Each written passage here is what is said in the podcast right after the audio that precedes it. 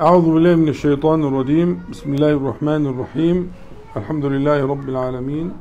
اللهم صل على محمد وعلى آل محمد كما صليت على إبراهيم وعلى آل إبراهيم في العالمين إنك حميد مجيد.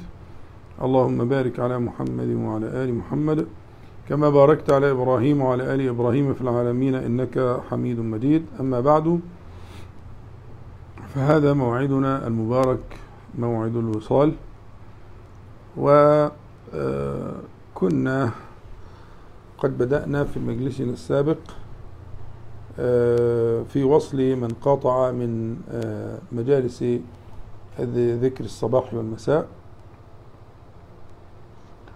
وقرأنا الذكر الحادي عشر في مجلسنا السابق، وهو حديث عبد الله بن غنام رضي الله عنه أن النبي صلى الله عليه وسلم قال: من, من قال حين يصبح يصبح اللهم ما أصبح بي من نعمة أو بأحد من خلقك فمنك وحدك لا شريك لك، لك الحمد ولك الشكر. يقول عليه الصلاة والسلام: فقد أدى شكر يومه. ومن قال مثل ذلك يعني حين يمسي فقد أدى شكر ليلته. الليلة إن شاء الله تعالى موعدنا مع الذكر الثاني عشر من أذكار طرفي النهار، على ما ذكره الإمام النووي في كتابه الأذكار. وإن كان الذكر ليس منصوصا أنه في أذكار الليل، لأنه كما سيأتي في نصه علقه النبي صلى الله عليه وسلم أن يقوله المرء عند مضجعه. عند مضجعه يعني عندما يضطجع لنومه. اضطجاع المرء هو أن يجعل جنبه على الأرض، فهذا يكون عند النوم. الحقيقة لم أدري ما فقه الإمام النووي في إيراد هذا الذكر في أذكار طرفي النهار، لا أدري، ولم أدري من علق يعني ما ومن شرح هذا الكتاب كابن علان في شرح كتاب الأذكار، كذلك لم يتعرض لذلك، فربما ضمنه لحكمة أو لمعنى، لا أدري يعني، لكنه ذكره بين، ليس حتى في آخرها، بين أذكار طرفي النهار. آه وذكره هو حديث علي رضي الله عنه أن رسول الله صلى الله عليه وسلم كان يقول عند مضجعه: اللهم إني أعوذ بوجهك الكريم وبكلماتك التامة من شر ما أنت آخذ بناصيته، اللهم أنت تكشف المغرم والمأثم، اللهم لا يهزم جندك ولا يخلف وعدك ولا ينفع ذا الجد منك الجد، تباركت وتعاليت، سبحانك وبحمدك. أه قبل أن نبدأ في شرح الحديث، كنا ذكرنا في آخر مجلسنا السابق أه تنبيها على أه حديث اللهم إني أصبحت أشهدك وأشهد حملة عرشك وملائكتك وجميع خلقك أنك أنت الله لا إله إلا أنت وأن محمدا عبدك ورسولك، من قاله مرة أعتق الله ربعه يعني من النار مرتين، إلى آخر الحديث. وكنت أشرت لأن الإشهاد أن تجعل الله عز وجل شهيدا، واسم الله تعالى الشهيد من الأسماء الحسنى، وهو نوع من العلم مخصوص. وذكرت لكم أن الأسماء الحسنى الدالة على علم الله تعالى كثيرة، فما الحكمة في تعددها، وما معنى كل واحد منها، وما علاقة تلك الأسماء بعضها ببعض. وقلت لكم ذكروني أن نبدأ بذلك، وأنا الحقيقة محتار، لا أدري هل الوقت سيكفي أن نقول المسألتين. الذكر الجديد اللهم إني أعوذ بوجهك الكريم وبكلمتك التامة إلى آخر الحديث. أم آه ويكفي كذلك لأن نقول ما يتعلق بالأسماء الحسنى من علم الله تعالى متردد، ولا زلت مترددا فأشيروا عليه. طبعا موضوع الأسماء هم؟ آه. الحاضرون معي مجمعون على أن نبدأ بالأسماء الحسنى المتعلقة بالعلم، ثم إذا بقي وقت آه نشرح الذكر الجديد إن شاء الله تعالى. صلوا على النبي عليه الصلاة والسلام. الأول نتعرض للأسماء الحسنى المتعلقة بالعلم، ثم نبحث في علاقتها ببعضها البعض وفي فقه الإيمان بها والتعبد بها ورتب الإيمان المتعلقة بها. فالأول نتعرف عليها كما قلت لكم مرارا، إن العلم بأسماء الله تعالى الحسنى هو غاية كل كل العلوم، كل المعلومات التي خلقها الله تعالى في كونه غايتها أن توصلك في النهاية إلى العلم بأسماء الله تعالى وصفاته. يعني كل شيء في كونه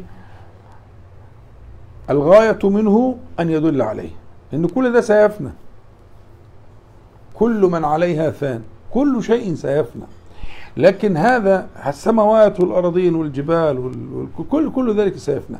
الغرض من هذا الخلق الذي خلق لأمد ولأجل معدود،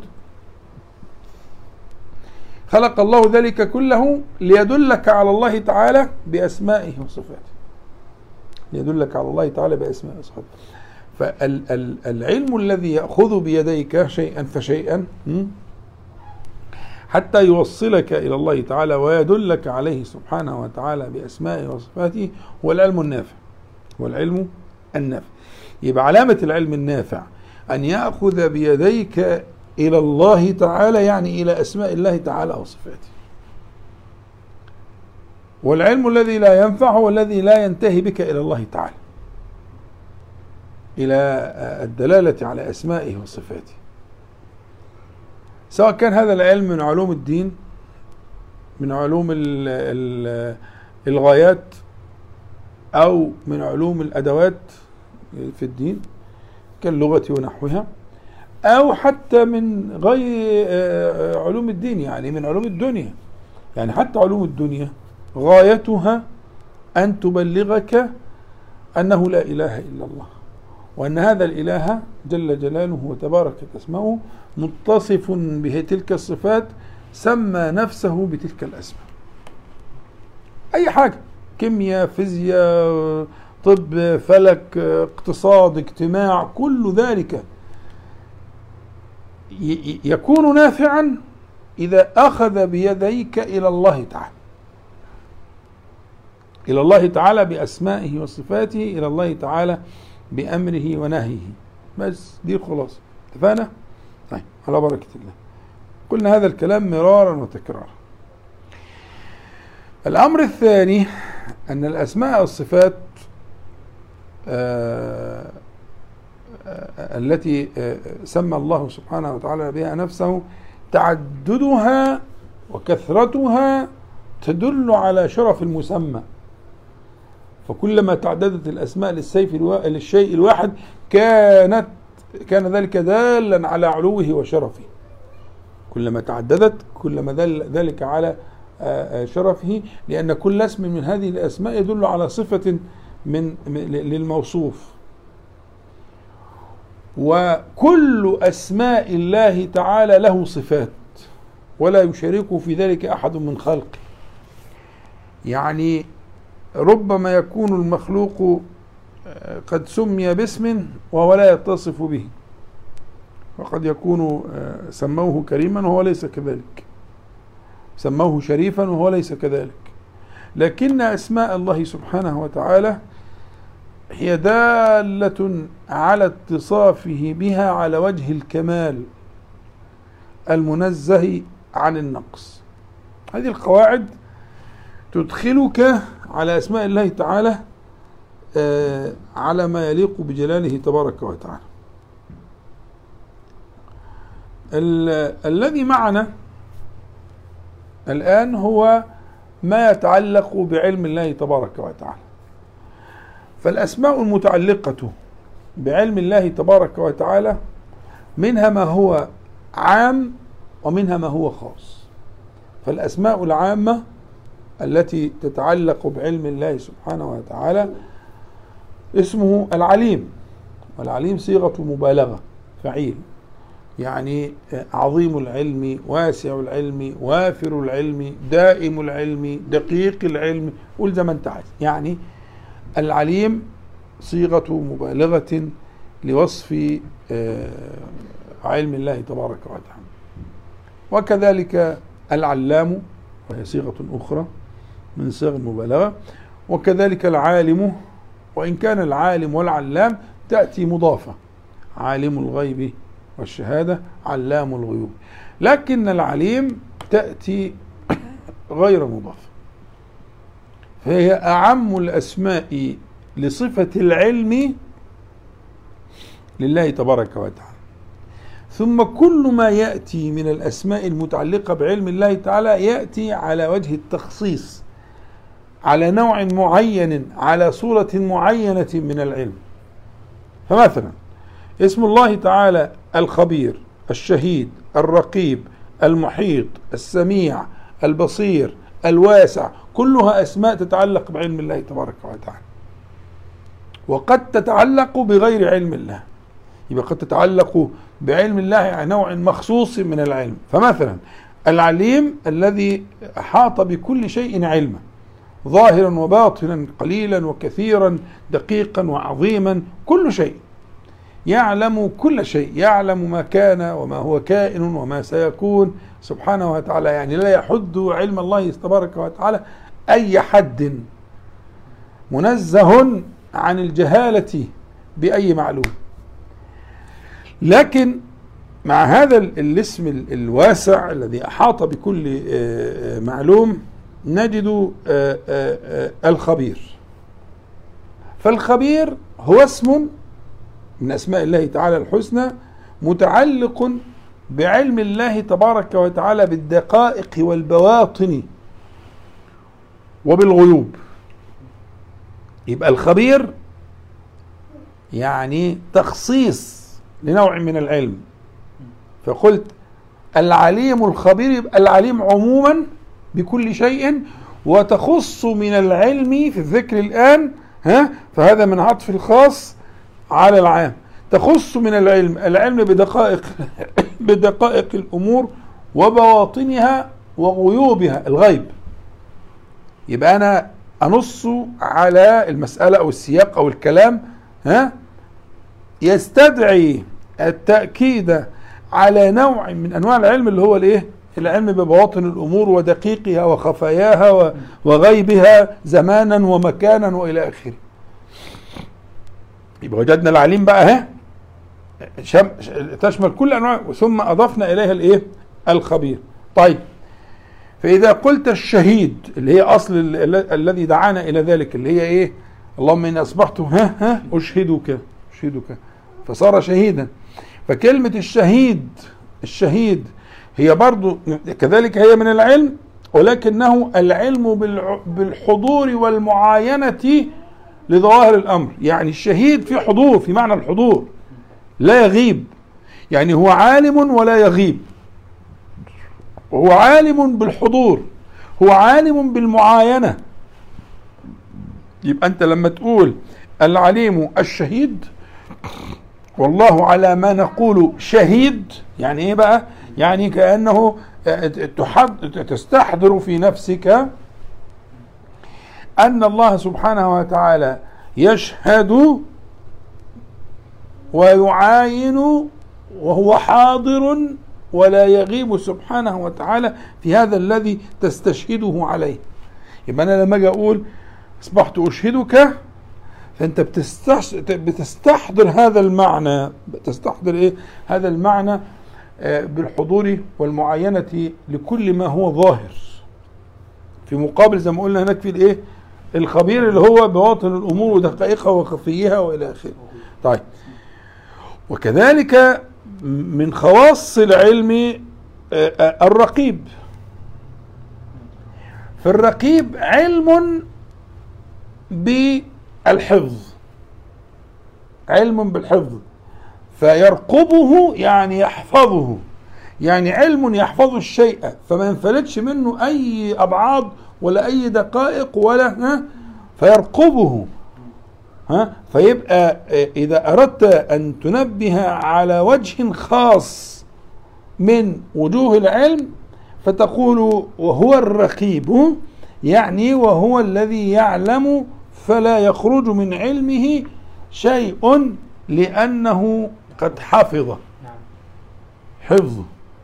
يبقى اضفت العلم بالبواطن والدقائق لما قلت الخبير، اضفت العلم بالحضور والمعاينه والظواهر لما قلت الشهيد، اضفت الاحصاء والحفظ لما قلت ليه الرقيب. طيب نقول ايه كمان؟ نقول ال ال ال العليم سبحانه وتعالى المحيط، والاحاطه قدره، فلا يتفلت ولا يخرج ولا يغيب ولا يقدر مخلوق لا جن ولا انس ولا ملائكه ان تخرج عن علم الله تبارك وتعالى وان ارادت. يبقى ايه من وراء ذلك قد احاط سبحانه وتعالى، احاط. يبقى الاحاطه علم مع ايه مع قدره، مظبوط. يبقى قلنا الخبير الشهيد الرقيب المحيط، قلنا السميع والبصير، فالسمع والبصر عطف على عموم العلم مع التخصيص ان احاط الله، ان الله سبحانه وتعالى احاط سمعه بالاصوات كلها فلا يشغله صوت عن صوت ولا يغيب عنه صوت مهما دق، حتى ولو كان دبيب نملة سوداء على صخرة صماء في ليلة صماء، لا تشغله لا يشغله دبيب النمل في الأرض كلها في الكون كله، لا يشغله حديث السمك والبحار والحيتان والديدان في الأرض، حفيف الأشجار سقوطها، أصوات. يبقى هنا العلم الخاص، العلم العام من السميع يعني أحاط سمعه بالأصوات كلها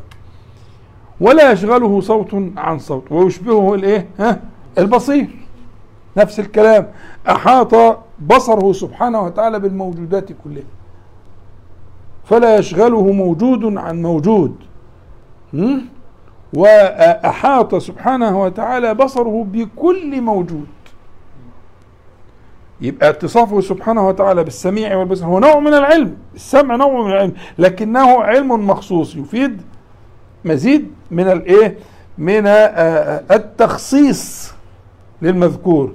فقلنا العلام والعليم والعالم سبحانه وتعالى، قلنا الخبير والشهيد والرقيب والمحيط والسميع والايه والبصير، كل واحده من دول استقلت بنوع او بصوره من العلم. لسه بنعمل دي كل دي مقدمه عشان انا عايز اوصل اسال نفسي بعد كده ايه ها لماذا لماذا كل ذلك التدقيق والتفصيل، وأن تكون من الأسماء الحسنى ولها تعبداتها ولها ذكرها ولها فضلها، ومن أجلها خلق السماوات والأرض سبحانه وتعالى وخلق الكون كله. طيب ومن الأسماء التي تهمني في هذا المقام اسم الله تعالى الواسع، ملائكة تقول ربنا وسعت كل شيء رحمة وعلما.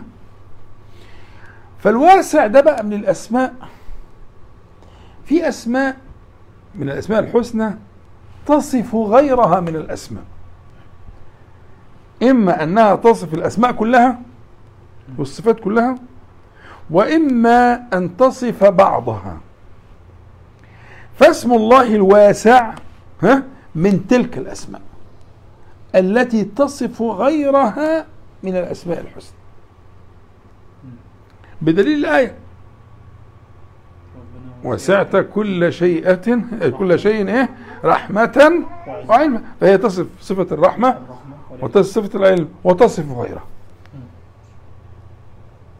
طيب عايزين مزيد ايضاح، يعني هل في اسماء حسنى ك... اه وانا قلت لك قبل كده لو تذكر لما كنا بنتكلم على آآ آآ انا اذكر قلت ذلك في الكلام على اذكار دبر الصلوات، ان الاسماء الحسنى التي تصف غيرها قف معها مليا، قف معها طويلا مليا ما تتعجلش، لان فضلها ورزقها واسع جدا جدا، لان هي في الحقيقه تصف غيرها من الاسماء والصفات، فستجمع لك ها من الاسماء والصفات ما لا يجمعها غيرها. ده اسم الله الواسع، فغناه واسع ورحمته واسعه وقدرته واسعه ورحمته واسعه وعلمه واسع. الله اه يبقى انا لما اقول الواسع هم؟ يبقى اقصد ان هذا الاسم سي سي سيكون صفه لغيره من الاسماء، فقف مليا ومما يصفها ما معنا في في حديثنا اللي هو اسم الايه؟ صفه العلم. ها؟ صفه العلم. ومن ذلك كما قلت لك كما ذكرت لك في اذكار الصباح والمساء اذكار دبر الصلوات، انت تقول اول ما كان يقول عليه الصلاه والسلام حينما يلتفت من التسليم استغفر الله استغفر الله استغفر الله، يقول اللهم انت السلام ومنك السلام تباركت يا ذا الجلال والاكرام. انت السلام يعني صفه ذات في ذاتك، ومنك السلام يعني صفه فعل، صفه فعل يعني ذاتك سلام وفعلك ها سلام، دي انت السلام ومنك السلام. تباركت يا ذا الجلال والاكرام، تباركت يعني اسماؤك الحسنى كلها مباركه، البركه صفه لكل اسماء الله تعالى، النماء والزياده والعافيه والدفع. تباركت يعني تباركت في ذاتك، وتبارك تباركت اسماؤك وتباركت صفاتك، يبقى اسماؤك وصفاتك اسماء مباركه. دي كلمه تباركت، البركه، والبركه قلنا معناها النماء والزياده من غير سبب ظاهر، من غير تعليل او بشيء يخلقه فتعلل به من خلق الله تعالى.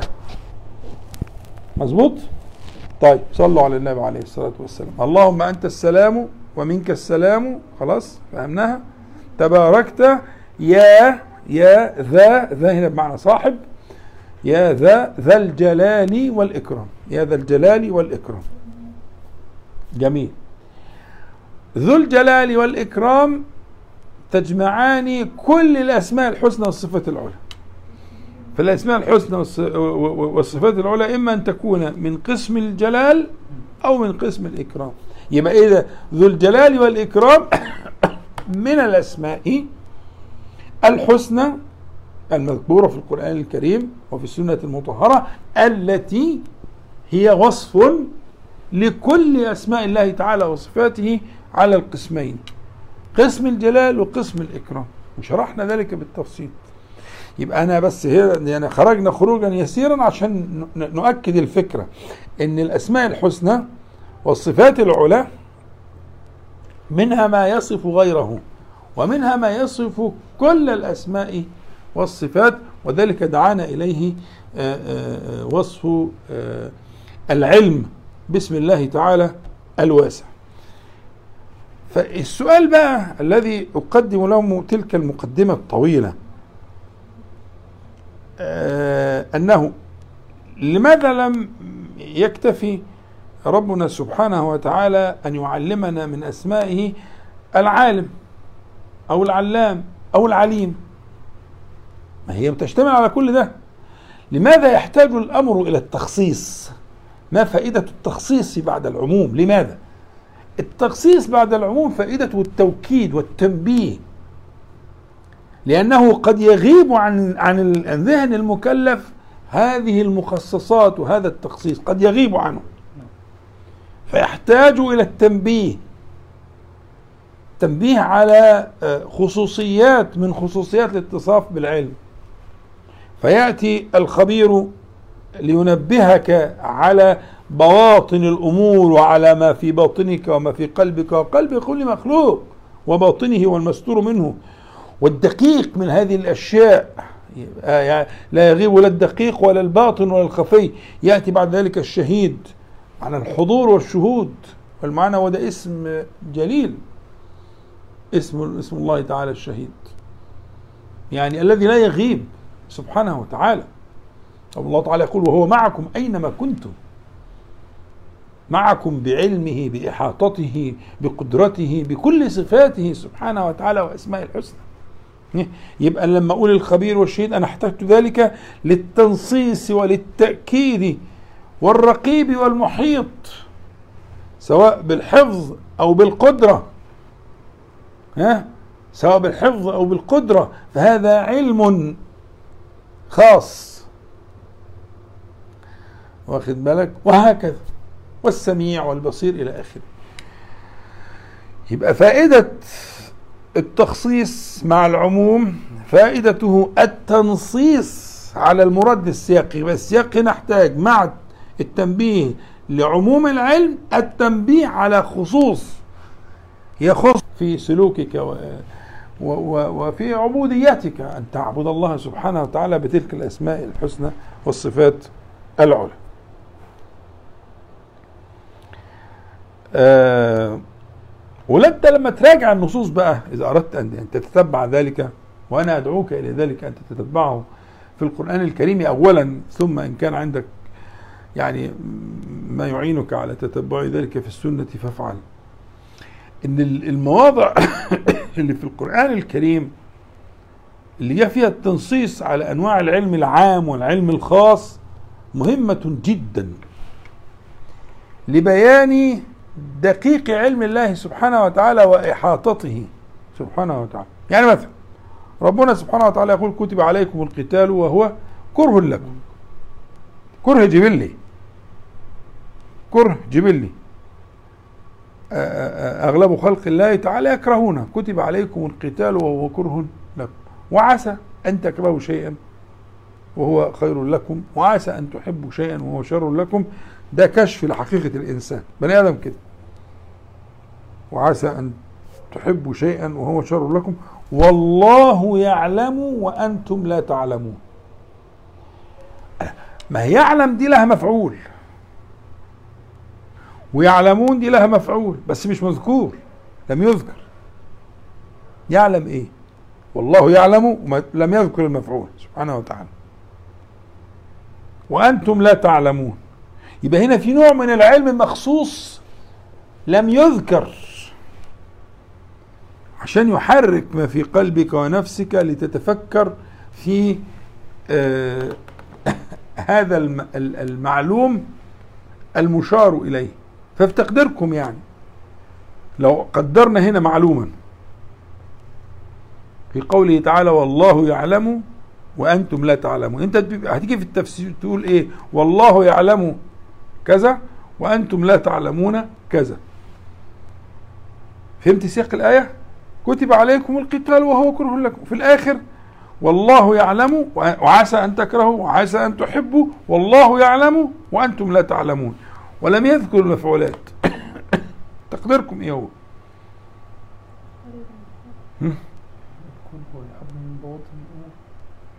يعلموا إيه؟ بواطن الأمور يعني، يعني لا والله يعلم إيه وأنتم لا تعلمون إيه؟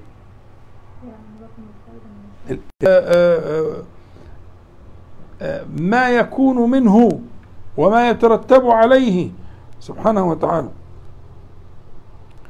فإذا هذا نوع تنبيه على أن علم الله سبحانه وتعالى قد فارق علمكم في الحقيقة، ما فيش اشتراك في الحقيقة، وأنتم لا تعلمون لأن لك ليس لكم معنى الإحاطة في العلم والسعة والشهادة، ولستم تحصون ذلك حتى إحصاء عقلي ذهني. فبالتالي ظهر لك أن الإيمان بالأسماء الحسنى التي تتعلق بعلم الله سبحانه وتعالى تقودك إلى التسليم. يعني الآية دي عايزة تسليم سواء في القتال أو في غيره، لأنه يمكن إجراء هذا على كل ما تكرهه النفس البشرية البشرية جبلة وطبعا، وهو كثير. النفس البشرية دبلت على أشياء تأتي الشريعة فتلزمها بما تكره جبلة وطبعا، فإذا ما جاءت الشريعة بذلك فسلم لأنك لا تعلم وهو يعلم. واخد بالك؟ لذلك احنا دايما بننبه كثيرا جدا ولا أمل من التنبيه على فقه دعاء الاستخارة. فقه دعاء الاستخارة لأنه هو مدخله لهذا من, من هذا الباب. اللهم إني أستخيرك بعلمك وأستقدرك بقدرتك وأسألك من فضلك العظيم، لأنك تقدر ولا أقدر، وتعلم ولا أعلم، وأنت علام الغيوب. تعلم إيه ولا أعلم إيه؟ هي نفس أختها، هي أختها. تعلم العواقب، تعلم الغيبة، تعلم الدقائق، تعلم آآ آآ آآ ها؟ وأنا لا أعلم شيئا من ذلك. إقرار وإعلان. فكلمة مفعول تعلم دي هو اللي بيديك هذه الصفات الكثيرة، الخبير والشهيد والرقيب والمحيط والواسع. ها؟ هذا هذا تستحضره. يعني عايز تقولها عايز تقولها قول فإنك تعلم وأنا لا أعلم، لأنك أنت العالم العلام العليم الخبير الشهيد الرقيب المحيط السميع البصير الواسع مثلا. قول كده، قول كده بلسانك بقلبك بحالك. هو في النهاية أنت عايز توصل إلى هذا الإعلان. هم؟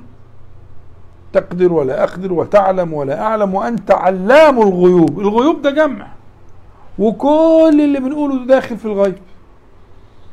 كل تل كل تلك التفاصيل هي من الغيب، علام الغيوب. وبعدين في في في حتى في, في الأحكام الفقهية، يعني يعني مثلا في قصة خطبة المرأة المتوفى عنها زوجها، وانه ينهى عن كده، وانه يكفيك التعريض ومش عارف ايه ولا تصرح وتعمل. في الاخر ربنا تعالى يقول لي في سوره البقره واعلموا ان الله يعلم ما في انفسكم فاحذروه. ما هو ده تنبيه على نوع خاص من العلم، على العلم ببواطن الامور ودقيقها ومستورها ومكنونها. هو ده معنى ايه؟ واعلموا ان الله يعلم ما في انفسكم فاحذروه. فبواطن النفس مكشوفة له سبحانه وتعالى، فجملوا تلك البواطن لأنه يراها سبحانه وتعالى ولأنه يعلمها جل جلاله. واخدين بال حضراتكم؟ آه وكثير يعني يعني في قوله تعالى يعلم خائنة الأعين وما تخفي الصدور. خائنة الأعين عن الأعين التي تخون، نوع من الإضافة كده لطيف نشرحه بعدين عشان ما نخرجش عن السياق. خائنة يعني الأعين الخائنة، فاللي هي بتسترق تسترق النظر للمحرم، تسرقه، تسترق النظر للمحرم في الخفاء في البتاع مش عارف ايه. يعلم خائنة الأعين وما تخفي الصدور. يبقى هذا تنبيه على دقيق الله، علم الله سبحانه وتعالى، وأنه مثلا يدخل فيها معنى اسم الله الخبير. الخبير أه؟ الذي يعلم الدقائق والبواطن والغيوب، الخبير سبحانه وتعالى. واخدين بالك؟ مثلا في قصة الصيام في الفرض الأول قبل التخفيف، أه؟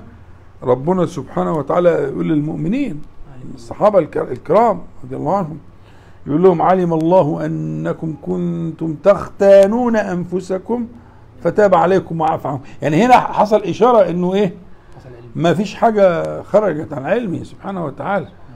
ما كان في الظلام وما كان في المش عارف إيه والكلام ده كله، كان بكل ده في الإحصاء التام دقيقه وظاهره. أنا لما أربي القلب المؤمن على هذه الطريقة وعلى التعبد بأسماء الله تعالى الحسنى المتعلقة بالعلم بكل صوره، ظاهره وباطنه، جليله وصغيره ودقيقه، بعيده وقريبه، تفاصيله، هذه الأسماء الحسنى المتعلقة بالعلم تربط على قلب المؤمن أولا، فيذكر أن الله سبحانه وتعالى لا يغيب عنه شيء، فلا يقع في الفخ الشيطاني، يعني يعلم أن الله سبحانه وتعالى معه بعلمه في كل ما يصيبه من آلام وأحزان وأوجاع ومن أفراح ويسر و فاستصحاب معية الله تبارك وتعالى بعلمه، لأن في إجماع عند المفسرين في قوله تعالى وهو معكم أينما كنتم بتاعت سورة الحديد، والسورة اللي بعديها اللي سورة المجادلة، وهم موضعين في القرآن اللي فيهم المعايا العامة. المعايا الخاصة كتير، إن الله مع الذين اتقوا والذين هم محسنون إلى آخره، يعني المعايا الخاصة كتير، لا تحزن إن الله معنا، كل ده دي معايا خاصة، معاية التأييد والنصرة والتثبيت وإلى آخره. المعايا العامة في القرآن في موضعين في سورتين ورا بعض، في سورة الحديد وسورة المجادلة، وهو معكم أينما كنتم، وفي سورة المجادلة ما يكون من نجوى ثلاثة إلا وهو، إلى آخر الآية. فإذا المعية العامة اتفاق بين أهل السنة جميعا إنها معناها المعية بالإيه؟ بالعلم، هو معكم يعني بعلمه لا يخفى عليه شيء.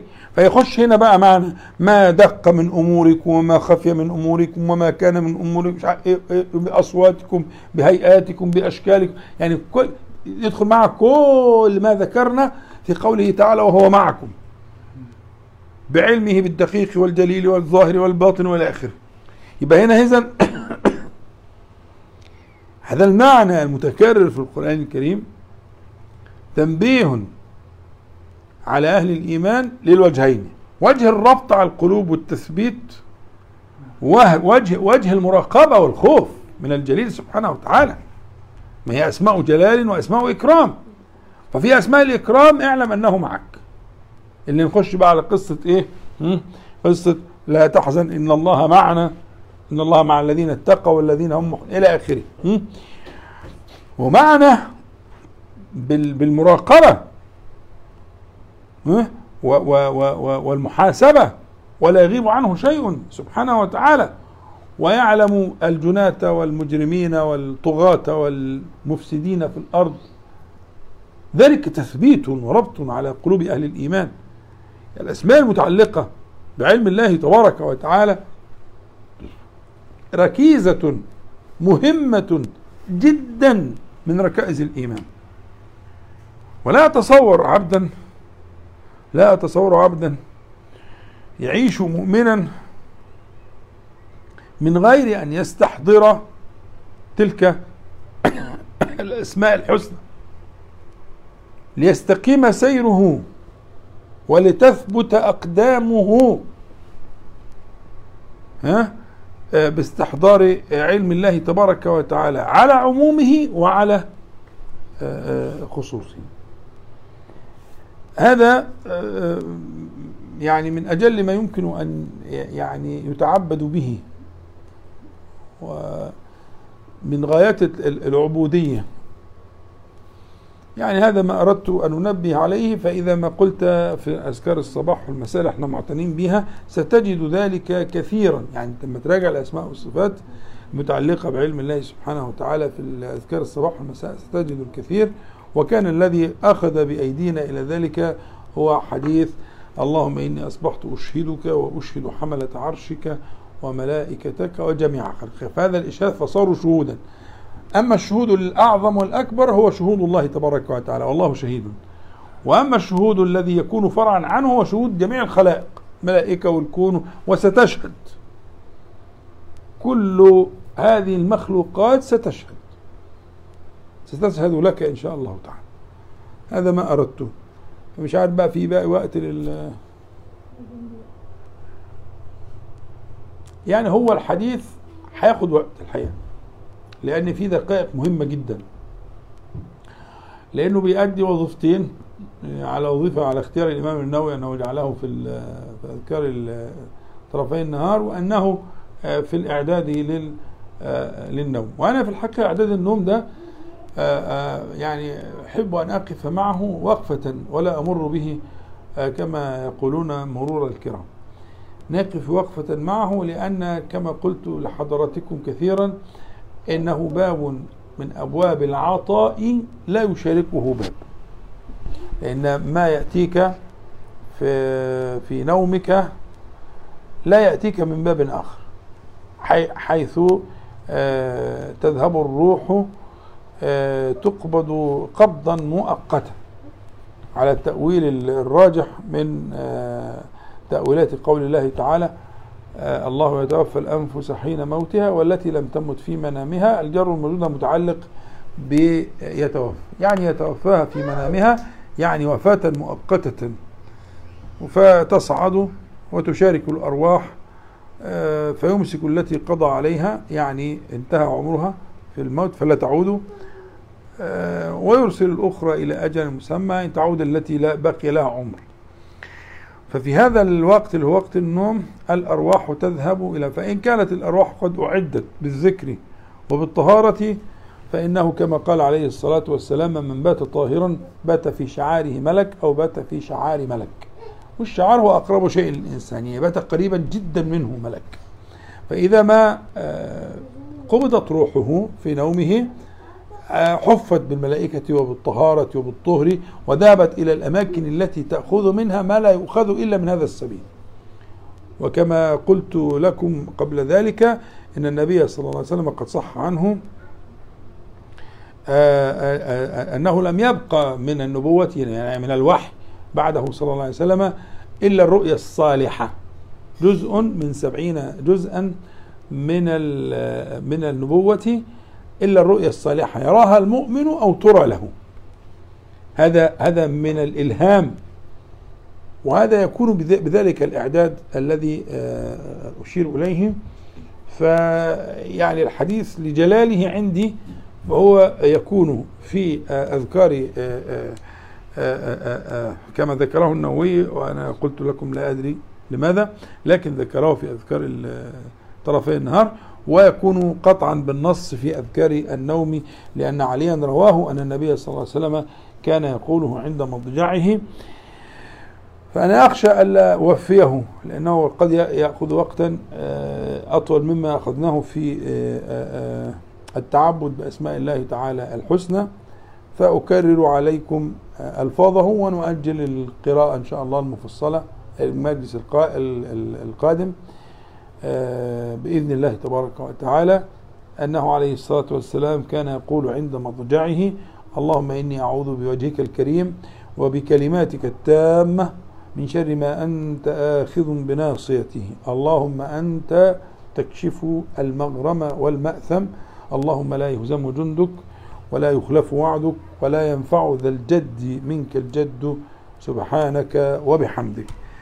أسأل الله العلي القدير أن ينفعنا جميعا بما قلنا وما سمعنا، وأن يجعله حجة لنا لا علينا رب العالمين، وأن يعيذنا وإياكم وسائر إخواننا من المسلمين والمسلمات من شرور أنفسنا ومن سيئات أعمالنا ومن فتنة القول والعمل. اللهم صل على محمد وأنزل المقعد المقرب منك يوم القيامة. قبل أن نفارق في أسئلة تفضل. حضرتك شرحت اسم الله الخبير، هل في سبب الاقتران اسم الله الخبير باللطيف؟ نعم، المعنى المذكور في طبعا، يعني هو بيسأل عن وجه اقتران الله اسم الله تعالى الخبير باسم الله تعالى اللطيف. اسم الله تعالى اللطيف من الأسماء التي تصف الذات وتصف الفعل. احنا قلنا من تقسيمات أسماء الله تعالى أن منها ما يصف الذات ويصف الفعل، زي اسم الله السلام اللي قلناه من شوية، أنت السلام يعني في ذاتك، منك السلام يعني في فعلك، أفعالك كله كلها سلامة وذاتك كلها سلامة. ده اسم السلام، السلام اسم الذات واسم إيه؟ اسم فعل. فمن الأسماء التي تكون أسماء ذات وأسماء فعل هو إيه في نفي ذات اللفظ هو الاسم ده. ومن بينها اسم الله تعالى اللطيف. اللطيف يعني في ذاته، واللطيف في فعله سبحانه وتعالى. واللطف مداره مدار اللطف على الدقة والخفاء، الدقة والخفاء، مظبوط. فاسم الله تبارك وتعالى اللطيف يدل على على على أن ذاته سبحانه وتعالى جل جلاله لا تدرك، لا تدرك لأنه لطيف، لأنه لطيف. وأفعاله كذلك تكون بدقة وخفاء، لا يدرك ولا تدركها كل العقول. والمعنيين موجودين في القرآن الكريم، معنيين موجودين في القرآن الكريم. فمثلا في قوله تعالى الله, الله لطيف بعباده، مفسرة باللي بعديها يرزق من يشاء، يبقى يرزقه بلطف يعني من باب خفي. يبقى هنا اللطف بمعنى الايه؟ الفعل، صفة الفعل، يعني فعله لطيف. وده جماله بقى، جماله من حيث لا تدري وحيث لا تحتسب وحيث لا تتوقع ويأتيك. والأرزاق كتير، الرزق مش ماله بس، ده المال ده أحد أبعاد الرزق وربما من أقلها، لكن العافية رزق، والصحة رزق، والولد رزق، والأنس بال... ب... ب... ب... بما يؤنس به رزق، والعافية رزق إلى آخره. يبقى ده إيه؟ ومن ذلك إجراء اللي هو الفعل ب... ب... ب... بلطف سورة يوسف كلها من أولها إلى آخره. ولذلك يوسف عليه السلام في آخر السورة بيقول إيه؟ وقد أحسن بي إذ أخرجني من السجن وجاء بكم من البدو من بعد أن نزغ الشيطان بيني وبين إخوتي إن ربي لطيف لما يشاء. آه يعني أجرى كل ذلك بألطافه الخفية. طبعا كل ده خفي من الأول، يعني السورة من أول القصة لا, لا, لا, لا, لا, لا يتوقعها أي عقل مهما كان أن تصل في النهاية أنه هو يصير عزيزا لمصر. مم؟ واخدين بالكم؟ فهنا لذلك عقب بذلك كما حكى الله تبارك وتعالى في القرآن إن ربي لطيف لما شاء. آه طبعا كل اللي حصل ده هو لخصه في الإيه؟ قد أحسن بي إذ أخرجني إلى آخره. ده اسمه بقى لطف الإيه؟ لطف الفعل. أما لطف الذات فموجود في برضه مواضع زي سورة الأنعام عند قوله تعالى لا تدركه الأبصار وهو يدرك الأبصار وهو اللطيف الخبير. فكلمة بقى لطف الذات هي دي تفسيرها، يعني تفسيرها متقدم عليه. لطف الذات معناه لا تدركه الأبصار، لا يدرك في ذاته سبحانه وتعالى، إدراكه محال فوق طاقة الإيه؟ الإدراك، قد جاوز الإدراك. يبقى اللطف بس عشان اسم اللطيف يبقى مفهوم، عشان تقول إيه وجه الاقتران بقى بين اللطيف والخبير. تمام؟ ها مظبوط؟ وجه الاقتران. يبقى ال ال ال الخبير شرحناها اللي هو وجه مخصوص من وجوه العلم، اللي هو العلم بالدقائق والبواطن والغيوب. اتفقنا؟ حلو. أما اللطيف فقد كفانا الله المؤونة بالقرآن اللي هو لا تدركه الأبصار وهو يدرك الأبصار من حيث لا تدري، وهو اللطيف اه هو ذاته سبحانه وتعالى. يبقى لا تدركه الأبصار ده ذات، وهو يدرك الأبصار ده فعل. يبقى اسم اللطيف ذاتا وفعلا في الآية بتاعت الأنعام،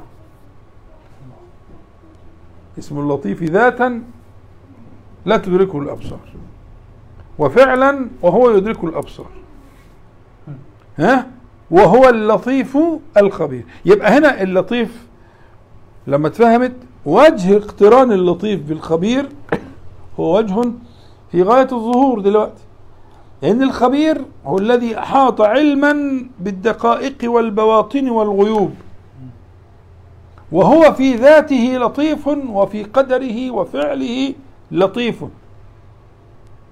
يبقى فكرة الخفاء والدقة موجودة في الاثنين، موجودة في اللطيف وموجودة في الخبير. في اللطيف الخفاء والدقة في الذات والفعل، والخبير الخفاء والدقة في المعلوم.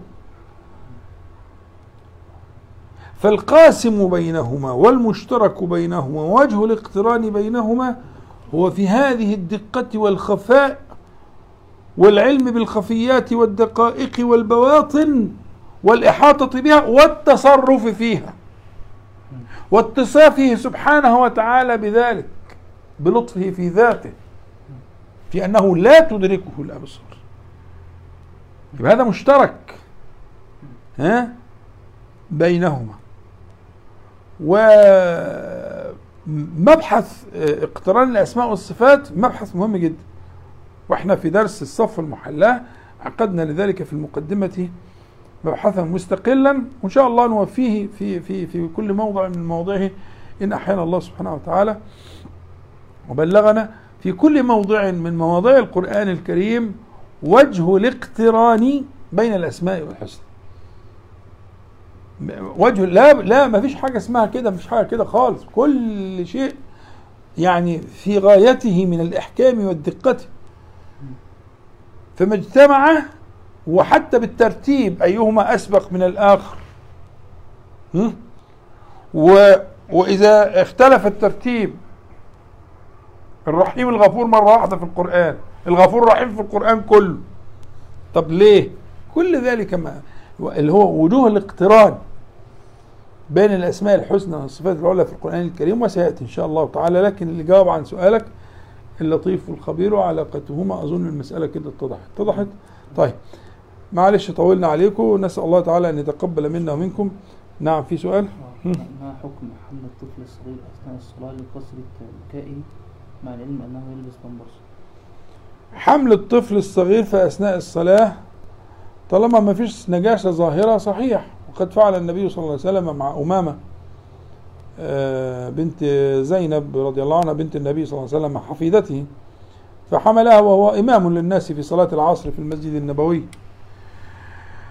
وقطعا لم يكن حمله لها لأنه لا يوجد من يحملها، هذا غير متصور غير متصور يعني أنه يحملها في معنى الضرورة، فقطعا هو يحملها لبيان الجواز مع رقته صلى الله عليه وسلم تجاه زينب زينب كبرى بنات النبي صلى الله عليه وسلم. وزينب قصتها يعني شديدة الأوجاع والآلام، حياتها كلها مسلسل من الأوجاع والآلام المادية والنفسية والبدنية، ويعني الواحد كل ما يقرأ سيرتها لازم يذهب بعيدا في الألم. والنبي صلى الله عليه وسلم وأرأف الناس بالناس وأرأف الخلق بهم صلى الله عليه وسلم، فكان هو يرق جدا لزينب جدا، يرق لها جدا عليه الصلاة والسلام. وأنا كنت لعلي كنت شرحت قبل كده القصة بتاعت أبي العاص بن وائل، وقصة يعني أليمة الحقيقة يعني، لكنها مهمة ومفيدة. المهم الشاهد دلوقتي إنه آآ آآ لماذا يحمل أمامة في صلاة العصر في المسجد النبوي إماما بالمسلمين قطعا لبيان الجواز، فإن لم يكن هناك نجاسة ظاهرة آه لا بأس، شيل الولد وصلي وتعمل أي حاجة خالص. والحفاضات اللي هي المشهورة المعلومة دلوقتي أغلبها بيبقى محكم يعني، فإذا كان الحفاض محكما آه لا بأس بالصلاة آه بحمل الولد آه لتسكينه آه لحضور القلب في الصلاة وإلى آخره، ويكفي أن النبي صلى الله عليه وسلم فعله فينا، مش عايزين آه يعني ليس لنا يعني بعد ذلك من من مقصد ولا مأرب. حاجة تانية؟ طيب نسأل الله تعالى أن ينفعنا بما قلنا وما سمعنا. نقول جميعا سبحانك اللهم ربنا وبحمدك، أشهد أن لا إله إلا أنت، أستغفرك وأتوب إليك. السلام عليكم ورحمة الله.